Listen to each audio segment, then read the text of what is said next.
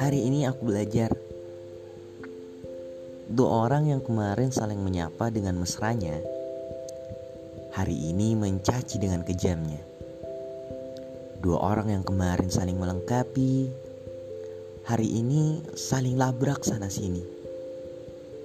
Dua orang yang kemarin selalu menjadi alasan untuk tegar Hari ini saling menyindir Tuhan tidak salah dalam menempatkan rasa hanya bagaimana disikapi oleh manusia.